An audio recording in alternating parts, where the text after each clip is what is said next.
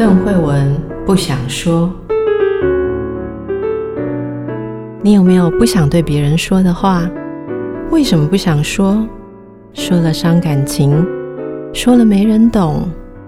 那你知道别人不想对你说的话是什么吗？一起探索人与人之间的心理和潜意识。大家好，今天来跟大家谈一谈关系哦。呃，我们的听众朋友有人非常的年轻，很年轻的朋友会想说，到底我适合什么样的伴侣啊？那么也有比较资深中年的啊，到底诶，这个资深夫妻是什么样的关系啊？这个真的是一个很黑暗的世界哦。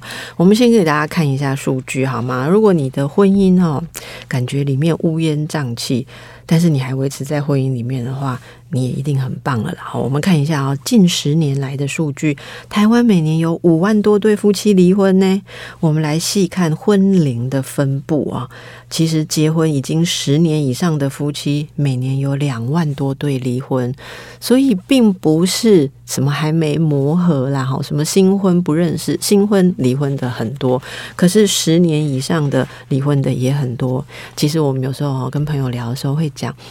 如果真的是要离婚，你希望早一点离一离，还是搞个十几年再离？哈，很多人都说当然是赶快先离一离哦。可是这就是没有办法这样确定。你一定会觉得说没有再试一下，OK 吗？这么轻易就不努力，有办法幸福吗？好，而且周围一定很多人跟你讲说，呃，长辈会跟你说啊，我们也是一点一点的互相了解、互相配合，对不对？好，所以这一集特别来送给所有对婚姻有疑惑的朋友。如果你很年轻，你可以。先跟另外一半啊，这个研究一下，你们以后会变成怎样？如果不适合哈，大家观念太不适合，这一集可以帮助你早一点就分开，好不好？那如果要走下去的话，就要先知道要走什么样的一条路。或者，其实我有时候还蛮感动的，有一些听众朋友会给我写信，就说，呃，听一听之后啊，他年纪还很轻，可是他就回去调解他爸妈的婚姻，因为看爸妈这样已经痛苦了好几十年。来，我们来看看两个人结婚后过了十多年会发生什么代志嘞？如果你结婚之后过了十多年，最重要的事情就是好多东西混在一起哦，好多东西混在一起。什么东西呢？孩子、屋子，哈，诶，屋子不一定要有自己的屋子呢，你租的屋子也是很多事情会混在一起，对不对？人脉也混在一起了，财产混在一起，好。债务也混在一起，是不是？好，要从这种混合当中解开，光想就头大。如果不是相处得很痛苦啊，很多人会觉得说啊，就给他放着，因为离婚有够麻烦。好，我不想改善我的婚姻，可是我也不想跟他谈离婚，有够麻烦。好，有一对夫妻谈妥了要离婚。费尽千辛万苦，房子、车子、土地、监护权、抚养费都分配好了。那丈夫就准备要搬出去，然后他们着手打包，很多东西都打包完了之后，最后要包的一个东西是他们书架上的书。好，哇，这对夫妻呢，有满满的一面墙的这个储藏柜，哈，里面有书啦，有一些杂物。那书呢？这个很难决定哪一本属于谁。里面有两个人都很喜爱的小说，还有因为他们工作的领域很类似，所以他们就一起收集的。好，当年还在一起的时候，例如我们如果念心理学，我们就一整套的弗洛伊德。好，你如果念经济学，哦，你可能有经济学的经典，或者家里面的什么大英百科全书，还有什么呢？啊，那拿起来这怎么分呢？如果有一本书哈，写。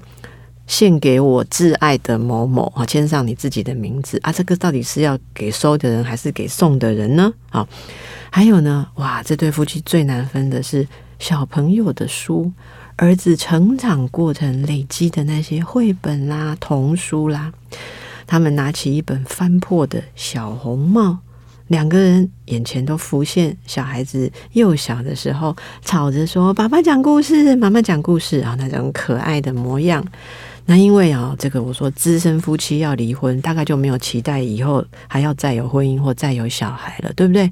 所以这个当爸爸当妈妈就这么样子，过去的经验不会再来了。结果呢，老辈也想要拿这个小红帽，老布也想要拿这个小红帽。结果呢，车子房子都好分哦，小红帽分不了，不知道要给谁。一本书摊开了一个往事，他们就坐在书架前的地上。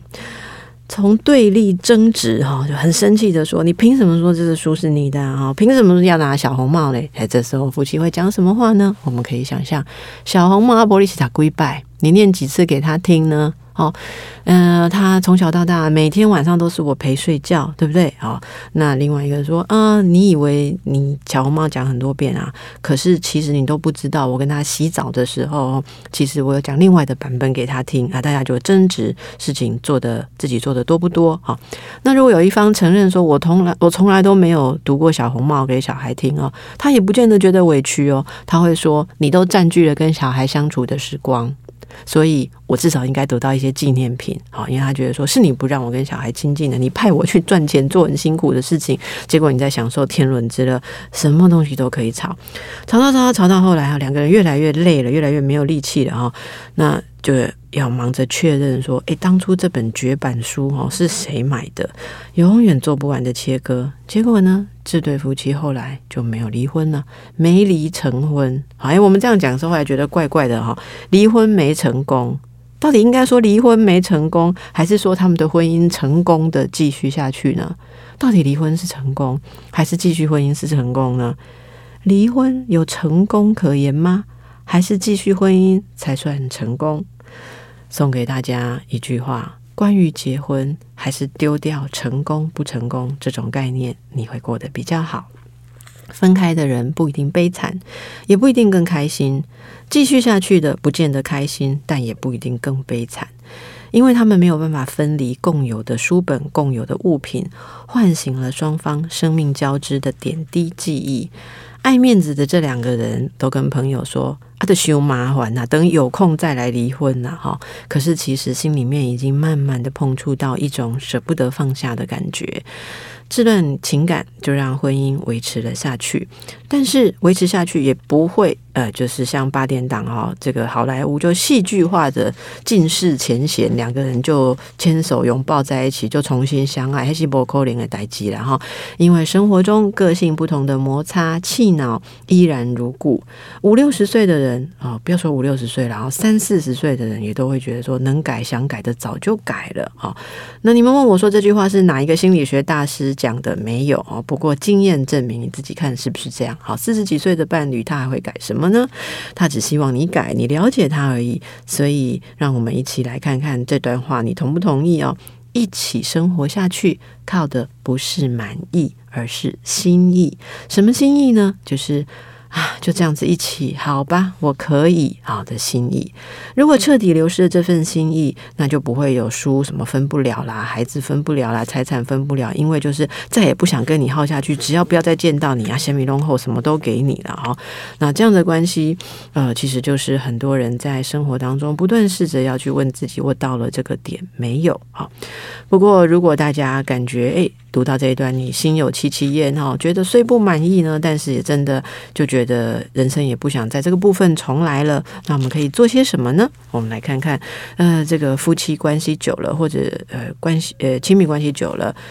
一定要记得一件事哦，他每天都会变成一个新的人呢。哈，夏米，我不是都跟同一个人在一起吗？不，每个人每天都在改变，每个人每一年都有新的观念，夫妻也是一样的。所以，自身的关系当中，我们需要不断的创造交集。特别是如果大家有了孩子，儿女成长的过程会吸纳夫妻很多的能量，好，所以两个人会忘了如何对望。等到儿女离家，只要一起坐在客厅，都觉得很尴尬。创造新交集，我们要重新认识彼此。你知道你伴侣目前的人生观吗？有好多次我在做婚姻咨商的时候啊，我们就问到说：“呃，太太，你为什么会想这样做？”他就说：“没有啊，不是我想这样做啊，因为我现在就这样啊。”他就想要节俭啊，哈。如果有这个面海的房间啊，跟山景的房间，他一定就是要住山景的房间嘛。他会觉得说海出来外面看就好了，为什么要多花三千块？然后先生就说：“我没有这样想，我其实。”上次就是很想有面海的房间，所以你坚持订那个山景的时候，其实很失望。太太说：“你不是怕花钱吗？”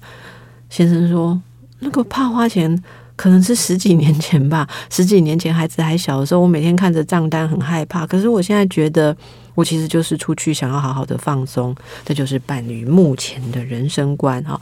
那其实我在做这张的时候，常常发现，我们让大家沟通人生观的时候，有时候好像一方会紧咬不放哦，说什么？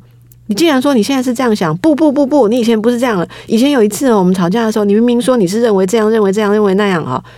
为什么你的伴侣都在你面前告诉你他现在怎么想，而你却一直执着着他过去是想另外一套呢？这是为什么？让我们从心理上来理解。因为第一个，我们听到伴侣现在的人生观，我竟然。讲错了，我竟然没有跟上的时候，我们会觉得很慌张。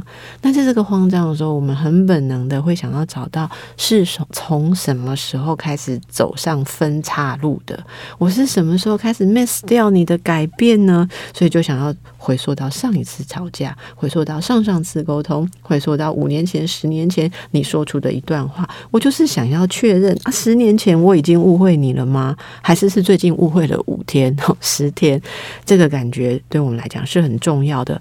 可是大家在做这样的核对的时候，一定要记得对另一半要提出一个说：“我很慌张，我怎么好像不是很了解你了？”好，我想核对一下，是从什么时候开始分歧的呢？我非常的关心，是从什么时候开始我们的互动模式让我忘了核对你的想法？好，那我就知道从哪里开始需要。调整需要修改好！如果有这一个态度出来，你再去跟对方核对，对方才能明白我们现在要做什么事啊！我们现在为什么要？呃，讨论这是为了沟通，但如果没有前面这一段的解释，通常另一半会觉得说你在禁止他有自己的想法，那么你就会觉得不沟通也罢，一沟通下去，真的想要去分割储藏室哦，想要去分割储藏柜，就不想要再在一起的感觉。但这是我们每天都会经历的，即便是专业的婚姻咨商师，每天也都要重新去观察、去确认另外一半有什么改变，而且我们也需要拉着对方，让对方看到我。有了什么改变？好，那就是目前的人生观和过去有什么不同呢？人可以不同的，请允许他可以不同。好，彼此之间多少年没有深度沟通，你就可能有多少年的差距。刚开始分叉的时候，角度很小。哎，两个人角度差十度哦，走十年哦，就天南地北了哈。好，自以为对伴侣很熟悉，其实你是不是只了解旧版本的他？其实他已经经过很多次的改版了呢。无论以往的关系是如胶似漆，或是含怨带恨，坐下来好好的聊聊，倾听彼此的心路历程。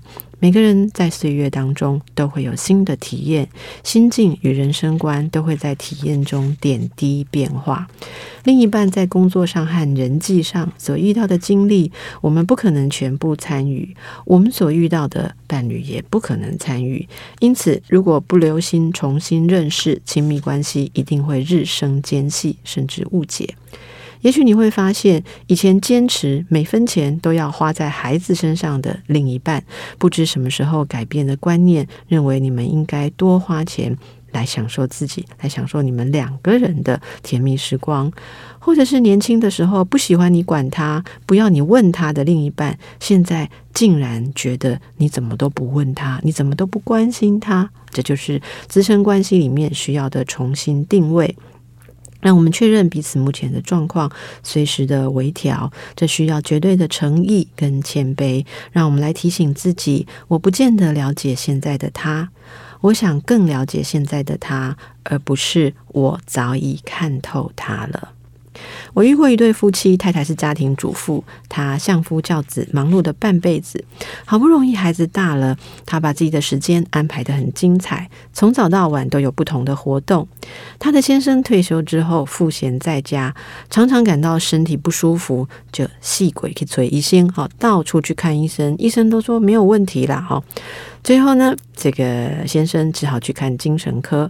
他告诉精神科医师说：“哦，我感觉我都是虚的哈，虚哈。”他说：“我到了中老年嘛，我看我的朋友哈都有在吃补，诶，我就是没有补哈，身体才会变得虚弱啊。”精神科医师就问他说：“嗯，你有高血压吗？”他说：“没有啊。”“你有这个三高吗？”“都没有。”“那你就自己炖点补来吃，没有问题呀。”哈，就他长叹了一口气说。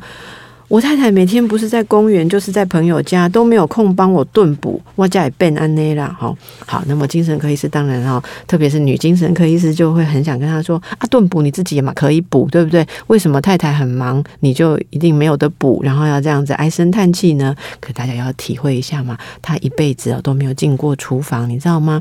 她也不知道说这个药材怎么样炖成药啊，根本就不知道，更不要说如果还要再炖个什么肋排呀、排骨啊哈，那个。肉要怎么汆烫，搞不好他都认不得这个肉哪个部分是要留在汤里的哦。所以这个丈夫的心理病因，我们当然就不会跟他责怪他说，你自己去炖补，因为这里面他想表达，其实他想要太太的关爱。所以面对衰老，他没有办法找出积极的应应方式，然后看着他的这个太太度过了中年危机，充满活力，有了自己的第二人生，他觉得又羡慕又生气，可他却没有办法好好的跟太太请求协助。每一次开口，他讲的就是说，一个女人整天往外跑，不像样啊。那太太听了这个话，就会讲说：“，往外跑，你有资格说我往外跑？最没资格说我往外跑的人就是你，因为我一生花在家里的时间够多了吧？你凭什么指责我？是谁对家里不熟悉？是你吧？我整天都在家里一辈子了呢。”那他们应该怎么办呢？像这样的状况，其实先生他的需求，他渴望太太重新了解他，他柔弱的一面需要被妻子看见。可是当然，妻子会觉得说：“那我柔弱了一辈子，你都没有看见，我都是靠自己很辛苦，对不对？”这个就要互相的重新感谢。也许在重新感谢的过程中会有责备，但这责备如果能够被接纳的话，两个人的关系就是可以改版重来的一个机会。所以啊。呃不管你现在的关系是如何，如果你在关系的初期也开始有这样子的习惯跟这样的预期，现在你的亲密伴侣答应你的每一件事，请不要在二十年后跟他讨债，说 二十年前二十岁的时候你答应我是这样哈。人是可以改变的，而我们在意的是我能不能在你不断的改版当中都被留下来，你能不能在我不断的改版当中都让我觉得是愿意携手前行的人。这是摘录自新书《我想看你变老的样子》，祝福大家。